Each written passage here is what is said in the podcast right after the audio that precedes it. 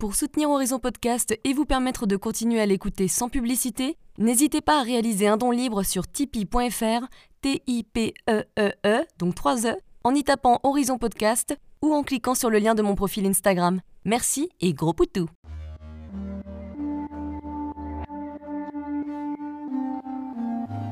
Hello, je suis Léna, passionnée de bien-être, mieux vivre et spiritualité. J'ai créé ce podcast pour faire connaître au plus grand nombre des méthodes alternatives pour aller mieux, que ce soit physiquement ou mentalement.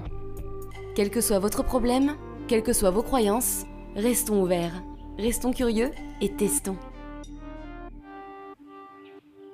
Hello Aujourd'hui on va parler d'une maladie qui reste encore très mystérieuse et pourtant des millions de personnes en souffrent terriblement, à savoir la maladie de Lyme avec Adam Noor, naturopathe et spécialiste dans l'accompagnement de la boréliose de Lyme et des troubles inflammatoires, digestifs et auto-immunitaires chroniques.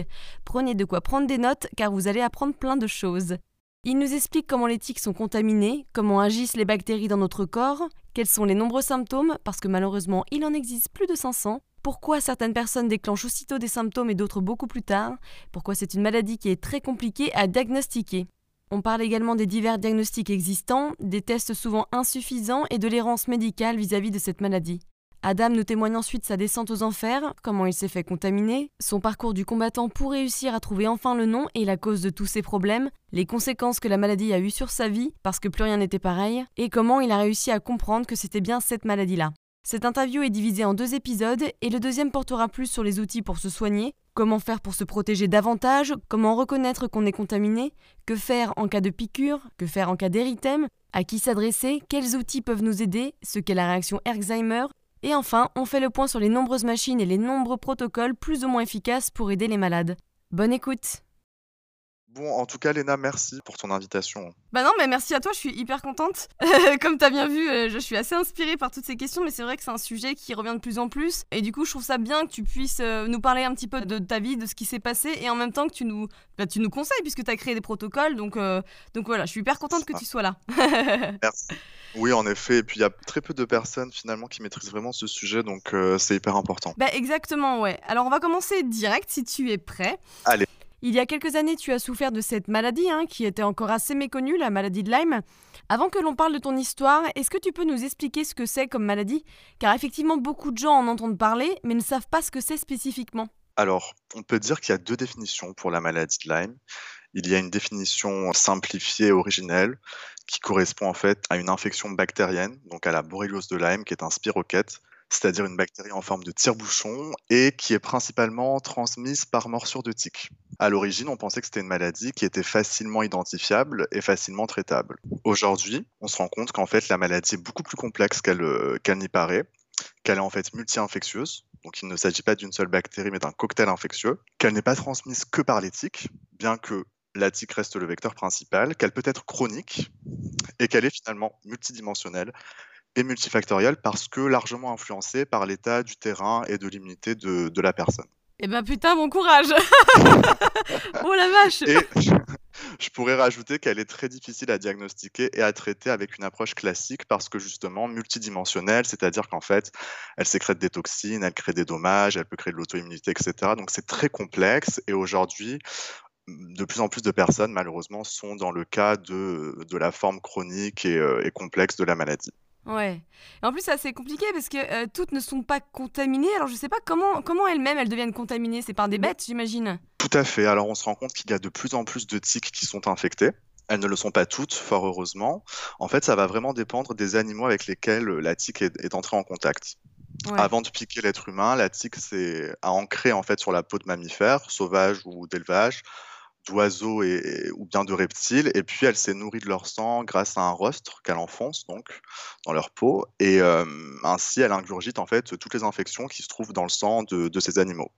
Et puis euh, lorsqu'elle prend pour otage euh, un être humain, elle va donc à nouveau enfoncer son rostre dans, sa peau, et à ce moment-là, elle va régurgiter directement dans le système sanguin de, la personne toutes les infections qui sont désormais présentes dans son système digestif des virus, des bactéries, des protozoaires, des nématodes, donc des parasites, qui sont euh, donc euh, responsables de ce, que l'on appelle les maladies vectorielles atiques.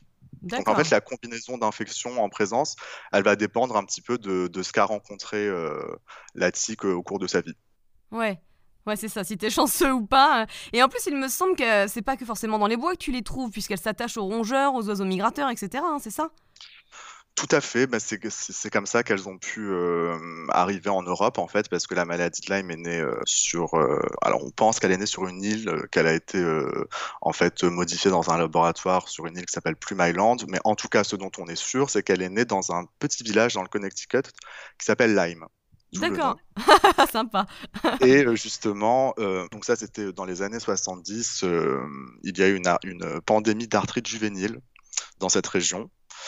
Et euh, donc les parents ont investigué jusqu'à ce qu'un médecin découvre qu'en fait le, facteur euh, commun et donc responsable de cette arthrite juvénile était une bactérie qui s'appelle la borréliose de Lyme et qui était transmise par les tiques. Et les tiques peuvent en effet s'accrocher euh, donc sur les, les, oiseaux migrateurs qui sont venus jusqu'en Europe nous donc nous délivrer ces tiques. Eh bien, sympa. voilà, et puis aussi, il y a beaucoup de personnes qui sont infectées euh, par leurs animaux de compagnie, en fait, qui ramènent des tiques à la maison. Hmm. Étant donné que les tiques peuvent euh, prendre pour hôte euh, des chats, des chiens, etc.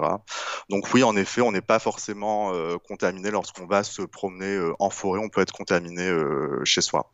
Ouais, ouais, c'est pour ça qu'il faut faire attention. Même à Paris, hein, moi j'étais dans des, dans des mini-squares et puis euh, et puis il y a des petites bêtes, euh, un tic qui m'est tombé comme ça euh, par un arbre, il m'est tombé sur le genou. tu es là, ah d'accord. Donc il faut faire attention, hein, il y en a partout. Attention, oui, partout, dans tous les pays, la maladie est présente dans tous les pays du club et durant toutes les saisons. Ah oui, d'accord. Donc il n'y a même plus une saison où on est un petit peu tranquille. Non, c'est toute l'année.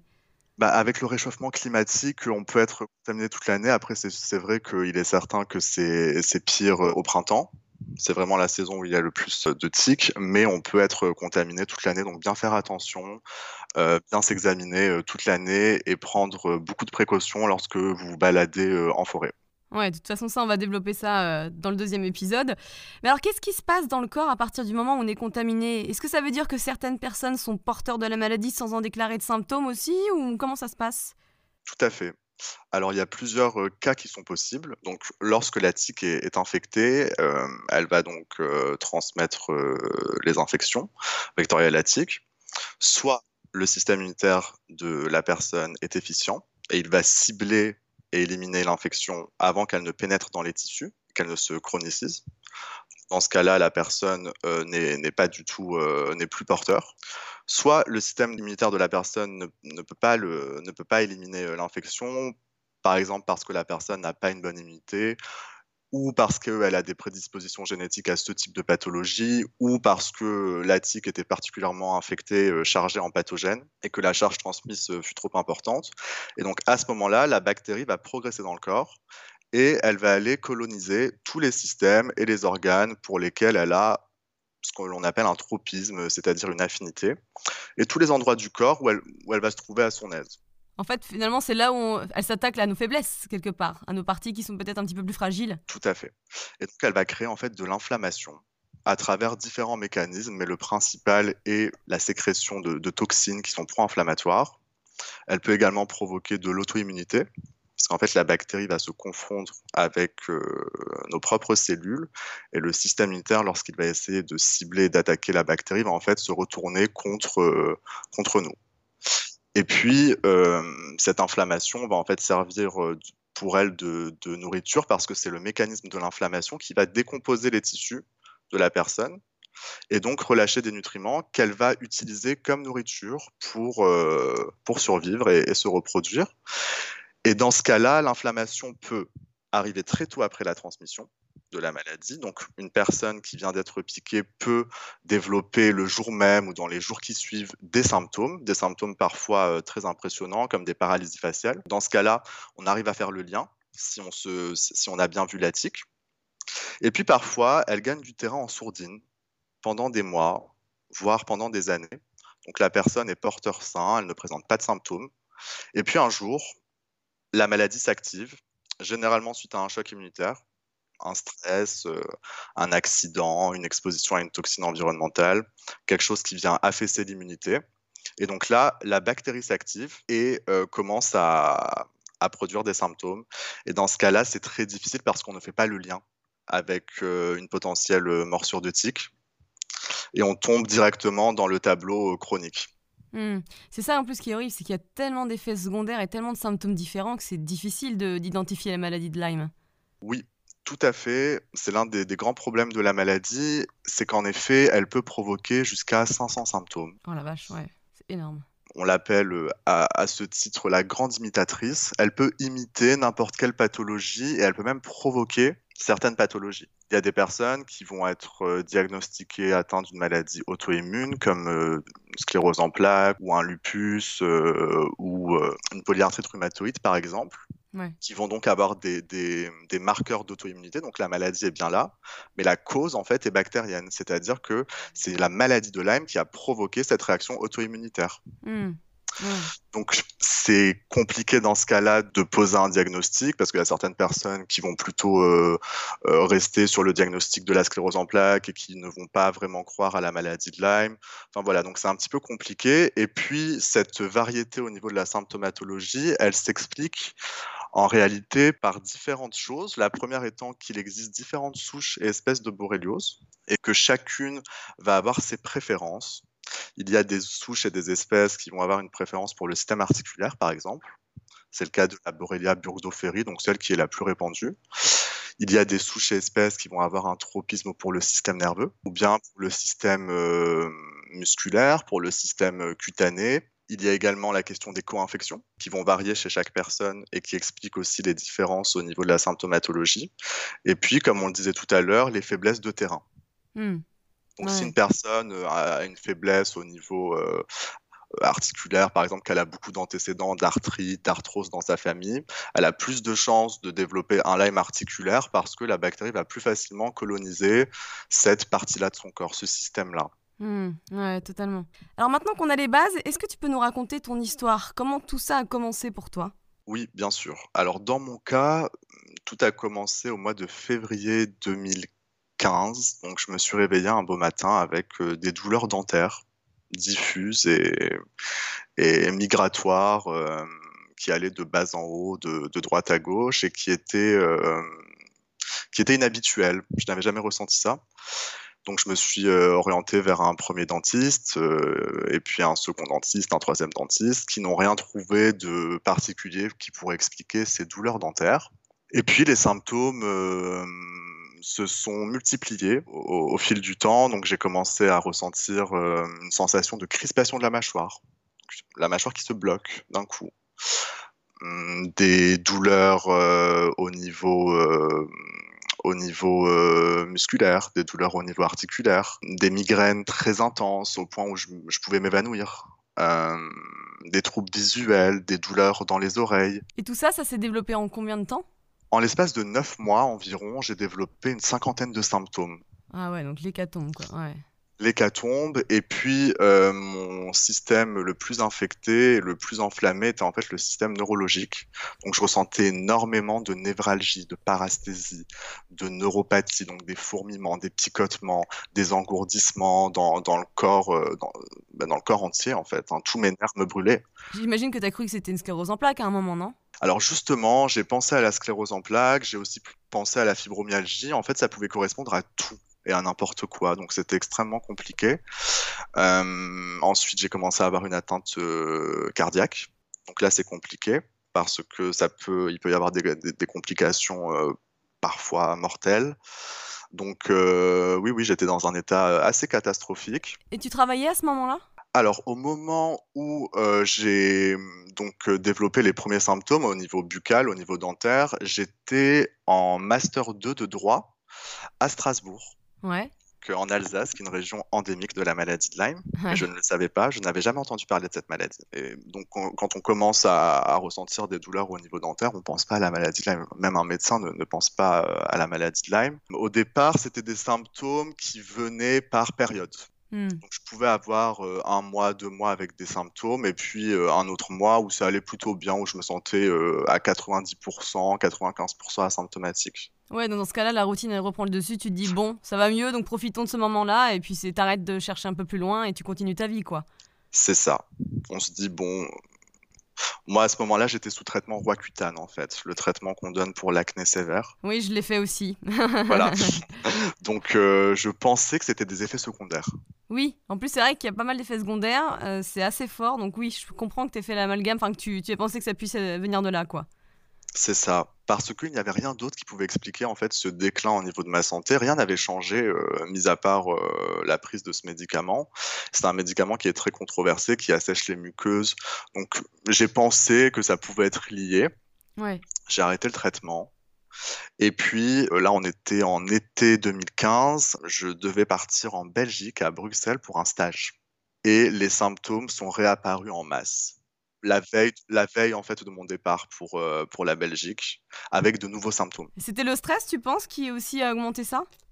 Eh bien peut-être, je ne sais pas, parce que je, je, ne me sentais pas particulièrement stressé, mais après au niveau inconscient, on sait, ne sait pas ce qui se passe. C'est vrai que de partir dans un pays euh, qui n'est pas le nôtre pour un, pour un stage, ça peut être stressant. Ouais. Donc euh, peut-être que ça a joué, mais je pense que c'était plus en fait le cycle de la bactérie. D'accord. Ouais, Parce que là, parce que parce qu'à ce moment-là, c'était toutes les 3-4 semaines que les symptômes venaient en masse et repartaient. Ah oui, donc c'était vraiment cyclique. Tu avais des phases un peu mieux, des phases ça repartait, et c'était pire en pire, non? C'est ça. Au départ, c'était assez concentré dans la partie supérieure de mon corps. Donc au départ, c'était vraiment au niveau de la tête. Et puis ensuite, euh, ça a été au niveau des épaules, de la nuque, le haut du dos, j'ai commencé à ressentir beaucoup d'inflammation. Et puis après ça, ça s'est propagé dans tout le corps. Donc oui, ça fait penser à une infection a posteriori. Surtout que je me souvenais d'une morsure qui m'avait plus ou moins marqué lorsque j'étais étudiant euh, à Strasbourg au niveau du cou. Donc je pense que j'ai été piqué au niveau du cou. T'étais à une randonnée? T'étais parti euh, Pas du tout. Ah non, c'était vraiment dans la ville à Strasbourg que ça s'est produit. Je pense que c'était chez moi parce que j'avais euh, pas mal d'araignées chez moi.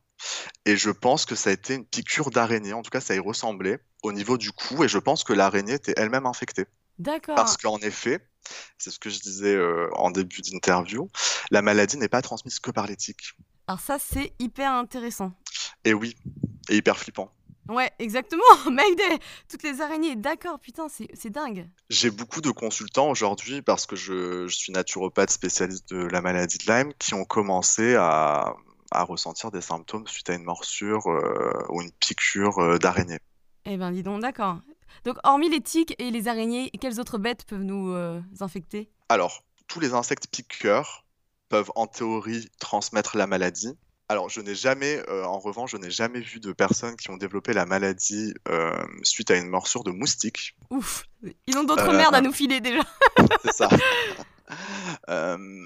J'ai déjà eu des cas de punaises de lit, donc d'araignées, de tiques bien évidemment. Généralement, c'est ces trois, ces trois insectes. Hein qui reviennent le plus.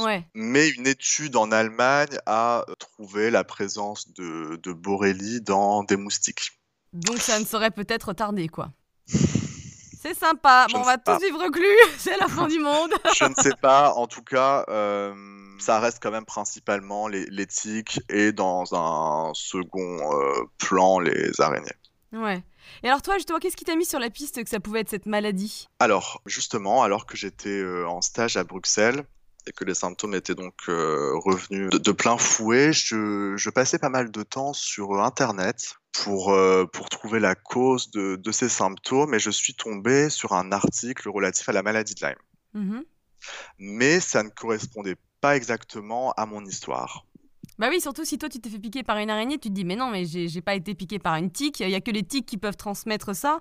Donc du coup, oui, tu devais être un peu dégoûté de te dire bah non, ça aurait pu être ça, mais ça ne l'est pas. C'est ça, et puis je me focalisais beaucoup sur les douleurs dentaires, euh, les douleurs au niveau de la mâchoire, parce que c'était vraiment le symptôme qui était euh, apparu en premier lieu, et c'était celui qui me dérangeait le plus. Et quand on lit euh, sur la maladie de Lyme sans pousser la recherche, quand on se contente de lire les premiers liens qui apparaissent quand on tape la maladie de Lyme sur un moteur de recherche, on tombe en fait sur le cas d'école. Donc le cas classique avec en effet la morsure de, de tic, l'érythème migrant et puis surtout les douleurs articulaires et le brouillard cérébral. Alors c'est vrai que j'avais un petit peu de douleur articulaire mais c'était pas les symptômes qui étaient les plus euh, prégnants et les plus euh, handicapants chez moi. Donc, voilà, j'ai gardé la maladie Lyme dans un coin de ma tête, mais euh, j'étais pas convaincu parce que tout ne matchait pas. Et euh, ensuite, j'ai donc consulté différents médecins, une vingtaine hein, au total. Euh, des spécialistes en tout genre qui ont fait faire des examens, des sérologies, etc. Et rien ne ressortait. Ouais, donc c'est très, très fatigant c'est très fatigant, c'est psychologiquement c'est très dur, si ce n'est une carence en vitamine D. Mais qui ne pouvait euh, absolument pas tout expliquer. Et donc, euh, parmi tous ces médecins, un seul euh, a émis l'hypothèse de, la maladie de Lyme. Donc, il m'a fait passer le test ELISA qui est revenu négatif. On en reparlera tout à l'heure, je pense, parce que c'est un des nombreux problèmes qui entourent la maladie de Lyme. Et donc, test négatif, à partir de ce moment-là, j'ai dû arrêter mon activité professionnelle pour me concentrer à ma santé sur ma santé et donc j'ai changé mon alimentation, je me suis remis au sport, c'est de prendre soin de moi, de me reposer aussi parce que c'est vrai que j'avais passé euh, une année et demie euh, très intense et puis, je ne me sentais pas mieux, donc j'ai décidé avec ma maman de partir euh, à l'étranger en vacances en Thaïlande parce que je me suis dit que ça pourrait être un test. Un test, étant donné que voilà, c'est un, un, environnement qui est peu anxiogène, qui n'est pas stressant, qui est relaxant, et étant donné que tous les médecins me parlaient de la piste du psychosomatique, je me suis dit que si mes symptômes s'amélioraient dans un tel environnement, c'est que c'était peut-être ça. Et puis, il y avait aussi l'apport de vitamine D grâce au soleil. Donc, euh, j'ai estimé que ce serait intéressant. Mais malheureusement, une fois en Thaïlande, mes symptômes ont empiré. Empiré pour le coup? Empiré, je pense que c'était le stress physiologique du euh, décalage horaire, euh. l'altitude, enfin l'avion, etc. Je pense que ça m'a pas aidé. Et puis Là, je me suis euh, réveillé un matin et je ne sentais plus du tout mes membres. J'étais euh, comme paralysé. Donc euh, en Thaïlande, ça? En Thaïlande. Très sympa, c'est très rassurant. Super vacances. Mon pauvre. et donc je, je, regarde ma mère et je lui dis, je lui dis, il faut que je trouve ce que j'ai parce que je vais, je vais mourir. Bah tu m'étonnes avec tous ces symptômes. Symptômes qui ne faisaient que empirer, que se multiplier. Et donc là, c'était pour moi une question de vie ou de mort. Hein. Je pense que c'est vraiment mon instinct de survie qui, qui, a pris le dessus. Et j'ai passé euh, toute la nuit à rechercher euh, sur Internet, encore une fois. Et grâce aux différents euh, examens que j'avais pu passer, je pouvais exclure certains diagnostics. Et la seule maladie qui revenait automatiquement était la maladie de Lyme. Je me suis dit, je vais vraiment prendre le temps de, de, de pousser la recherche jusqu'à ce que je tombe sur un témoignage d'un jeune homme euh, voilà, qui devait avoir 25-26 ans, euh, donc le même âge que moi à l'époque, et qui euh, témoignait de sa maladie de Lyme sur YouTube. Donc c'était un jeune Californien. Et en fait, ce, ce, jeune homme a raconté mon histoire. Ah oui, donc là, ça a dû faire un Eureka ou un tilt, quoi. C'est ça. C'était peu ou prou exactement la même chose. Ouais, donc il y a dû y avoir une partie de toi qui était soulagée aussi parce que bon, au bout d'un moment, quand tu fais tellement de tests, c'est très fatigant. En plus, toi, tu vas pas très bien, que ce soit moralement ou physiquement. Tu as un peu l'impression d'être un malade imaginaire, pourtant tu penses que tu vas crever. Donc c'est vrai que le fait d'entendre ça, quelque part, il doit y avoir un fouf, un soulagement euh, sur le moment très fort, non? Oui, parce que on a enfin un diagnostic, on, a identifié l'ennemi, euh, on sait que c'était pas dans notre tête. Voilà, donc ça c'est quand même euh, rassurant. Mais d'un autre côté, non, parce que on se rend compte qu'en fait, il n'y a pas de traitement euh, curatif à ce stade-là. Ouais. Ouais, ouais. En fait, c'est une nouvelle bataille. C'est que tu as plus ou moins identifié la chose, mais que là, il y a une grosse bataille. Parce que, parlons des diagnostics qui sont très compliqués. Je me souviens, euh, certains devaient aller euh, en Allemagne pour se faire tester, ou alors aller chez les vétos, parce qu'il y avait que ça qu'on pouvait voir. Enfin, c'était un, un, petit peu particulier, hein, me semble-t-il. Oui, tout à fait. Alors, en France, on utilise, euh, et c'est ce qui découle des recommandations officielles, un premier test qui s'appelle le test ELISA. Et s'il est positif, on va euh, utiliser un test de confirmation qui s'appelle le test Western Blot. Le problème est que ces deux tests ne sont euh, pas du tout fiables pour plusieurs raisons. La première étant que c'est un test qui consiste à rechercher les anticorps contre la borréliose. Or, la maladie de Lyme, par essence, induit peu d'anticorps étant donné qu'elle trompe et qu'elle manipule le système immunitaire. Donc ça, c'est compliqué. Et ensuite, le, test ELISA se base sur environ, alors c'est 5 ou 6 espèces de, de borréliose et principalement des, des qu'on retrouve euh, aux États-Unis, alors qu'en fait, il en existe plus d'une centaine.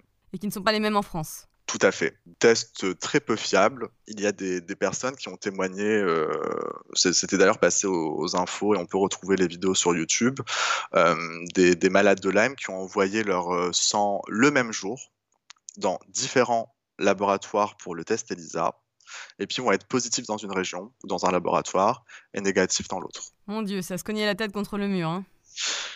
C'est ça. Et en fait, c'est parce que il y a un quota de malades à respecter selon les régions. Ah d'accord, c'est sincère, c'est bien. c'est très sincère. C'est en fait pour que la maladie reste considérée comme une maladie plus ou moins rare. Et donc, euh, en effet, certaines personnes se font passer pour leurs animaux de compagnie pour avoir accès au test PCR, donc un, test qui est en fait une méthode d'amplification de l'ADN qu'on utilise pour tracer l'ADN de la borréliose dans tous les fluides du corps où elle pourrait se loger. C'est un test qui est plus fiable que le test ELISA et Western Blot, mais qui ne l'est pas entièrement non plus.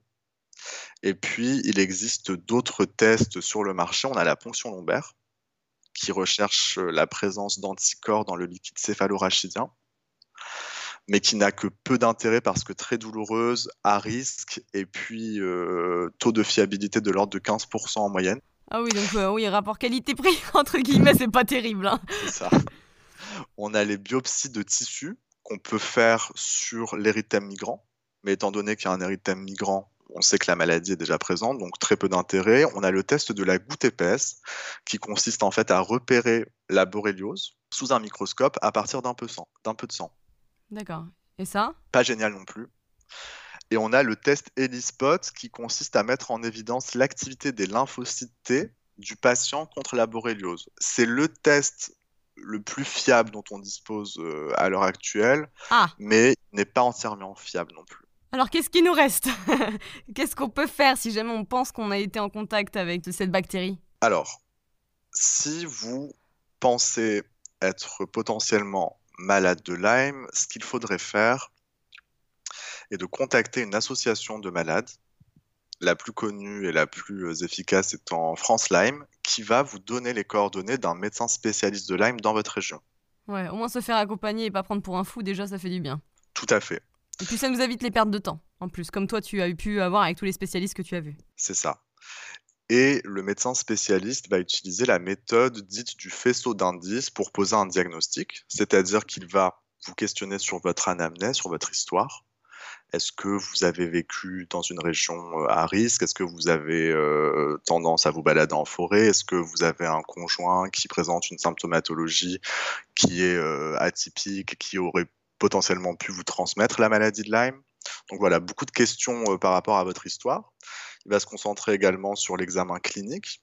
Si la personne présente une symptomatologie euh, multisystémique et multiorganique avec des symptômes migratoires et inexpliqués malgré tout un tas de tests, c'est un autre indice qui est très fort.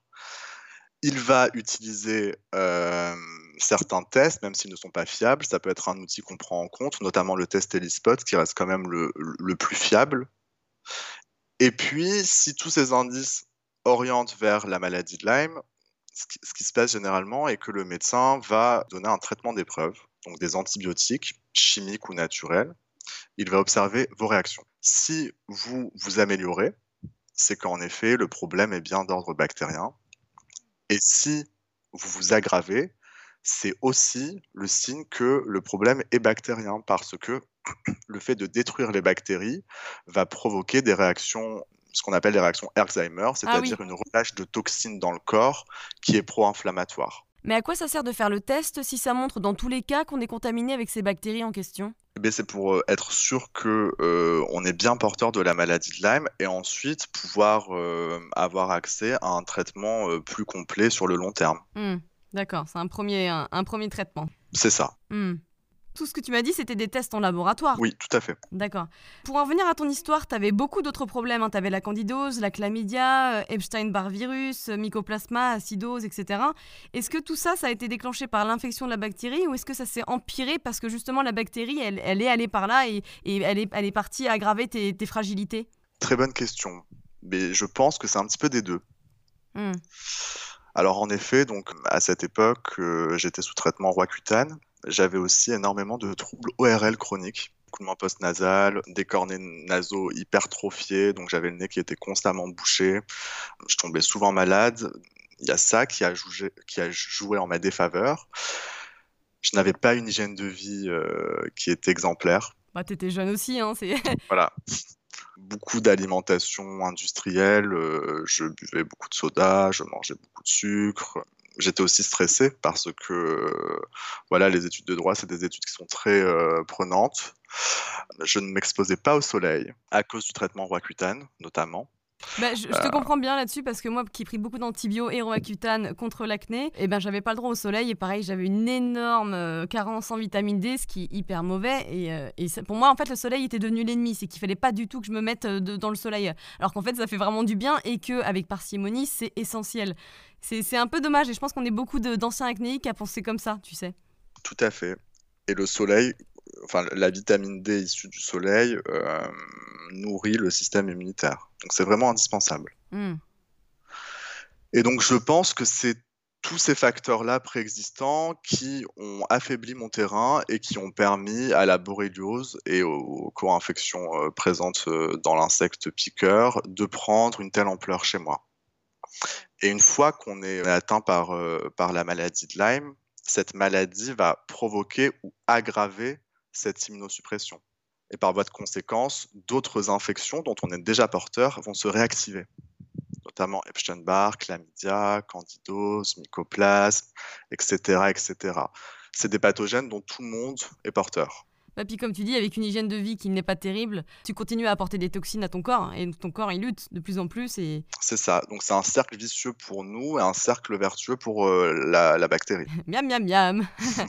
Parce qu'en plus d'être euh, clairement affaibli hein, de ce que tu nous as raconté et de ressentir une grande souffrance, comment tu as géré ton état psychologique? Comment tu te sentais? Comment tu le vivais? Ça devait être très fatigant, tu devais être ouais, donc de un fatigué, tu devais passer ta vie à essayer de chercher euh, la raison et les causes de tous ces problèmes-là, ce qui, ce qui est perturbant parce que les problèmes deviennent ton identité en plus de ça. Donc peut-être que tu as perdu des amis, peut-être que ta famille, elle n'était pas. Je sais pas, j'ai l'impression que ta mère, en tout cas, elle te soutenait. Mais comment ça s'est passé euh, Comment était ton, ton état psychologique? Désastreux. C'était très très difficile. Euh, j'avais très peur. Euh, parce que je voyais bien que c'était quelque chose d'inhabituel. Donc j'avais peur que personne n'ait de réponse. C'est vrai que sur Internet, on, on trouve tout et n'importe quoi, les ressources sont illimitées. C'était très compliqué de trouver de l'information viable. C'était aussi très euh, effrayant parce que tu lis euh, des choses qui sont parfois euh, extrêmes et horribles et tu as du mal à prendre du recul en tant que malade. C'est un peu étonnant ce que je vais dire, mais c'est que quand tu souffres aussi fort toute la journée, tu te dis que tu aimerais bien connaître le coupable, connaître le nom du problème qui te cause toutes les souffrances, parce qu'au moins tu saurais quoi chercher. C'est ça, tu subis complètement la maladie et puis l'inconnu fait peur. Alors qu'une fois que tu as un nom, alors ça peut continuer quand même à faire peur, mais tu reprends une partie du contrôle. Ouais, ça fait du bien des fois d'avoir le nom de tes problèmes, la cause de tes problèmes. Bien sûr.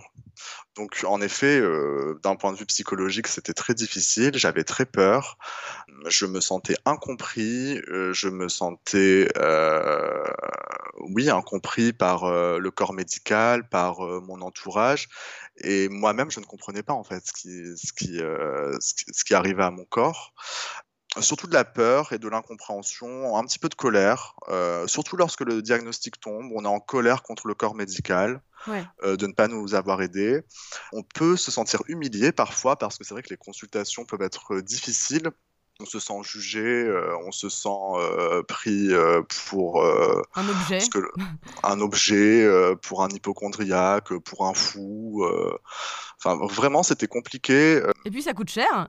Faut dire ce qu'il y a de voir des spécialistes, ça coûte cher. Hein. C'est pas forcément le médecin du coin à 27 euros. ça coûte cher. Et puis, dans mon cas aussi, ce qui était compliqué, il y a beaucoup de personnes qui sont dans ce cas-là et que je n'avais même pas véritablement le temps d'investir mon énergie dans, dans la recherche de la cause de, ces symptômes. J'étais pris par mon travail, donc euh, c'était compliqué de tout gérer. Et puis, euh, une fois que le diagnostic tombe, ou bien une fois qu'on arrête euh, de travailler parce qu'on n'en est plus capable, c'est compliqué d'être contraint d'être pris en charge par sa famille par exemple, de ne plus travailler, donc on se sent inutile parce qu'on on a l'impression de ne pas avoir de valeur parce qu'on ne crée rien. On a l'impression d'être une charge pour son entourage. On en parle à nos amis, mais euh, tu sens qu'ils sont un peu lointains, quoi. Oui, et puis on sent qu'on vit des choses qui sont complètement euh, différentes. Ouais. Bah c'est sûr, surtout à ce jeune âge, quoi. Eux, ils vont faire la, fête ou je ne sais quoi, et toi, t'es là, resté au lit parce que t'as de la fièvre et tu te sens pas bien. Tout à fait, donc on se sent isolé, on se sent euh, différent. Hmm. Donc euh, oui, c'est très, très compliqué. Ouais, ouais. Je me demandais, est-ce qu'on peut avoir une deuxième fois la maladie de Lyme? Oui, bien sûr. Personne n'est à l'abri d'une recontamination on peut euh, être piqué à nouveau par une tique ou un autre insecte qui va transmettre d'autres espèces, d'autres souches de borréliose et d'autres co-infections. Donc même si on est déjà malade, c'est très important d'utiliser un répulsif lorsqu'on se balade dans un lieu euh, potentiellement euh, infecté de tiques.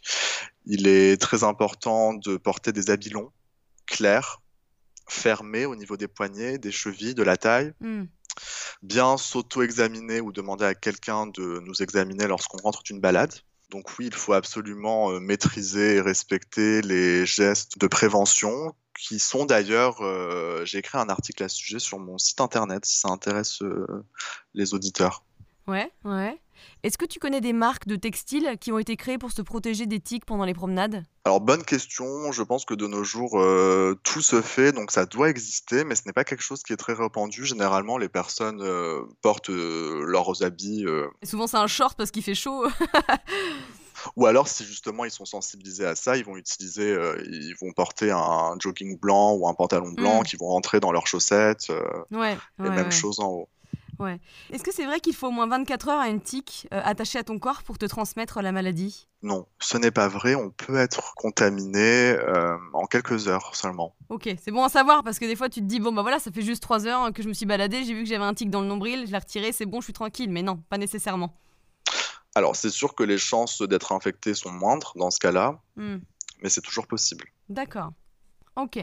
Quel conseil tu pourrais donner aux personnes qui, ont cette maladie et qui souffrent énormément, euh, tant bien physiquement que psychologique? Quel conseil tu pourrais leur donner? Alors, pour les personnes qui souffrent de symptômes inhabituels, inexpliqués et qui sont en errance médicale, j'aimerais leur dire, je leur conseillerais de se faire confiance de s'écouter parce que euh, nul n'est à, même de, mieux connaître euh, leur corps qu'eux-mêmes.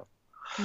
Donc très important qu'ils se fassent confiance et ensuite de chercher des réponses, de ne pas hésiter à, chercher une aide extérieure, de ne pas abandonner, de continuer, de persister jusqu'à trouver euh, le spécialiste ou une réponse, ouais. Voilà, on finit toujours par trouver. Et une fois qu'on a un, nom euh, sur, euh, sur nos symptômes, s'investir pleinement dans la compréhension de sa pathologie, la démystifier. Oui, reprendre en fait la responsabilité euh, plutôt que la laisser aux spécialistes aussi. C'est ça, tout à fait. Trouver également les bons thérapeutes, les bons professionnels pour avoir un protocole qui soit personnalisé, un professionnel qui soit patient, qui prenne le temps, euh, où il y a un vrai lien de confiance qui s'installe. Et puis lire et relire des choses positives, des témoignages de guérison.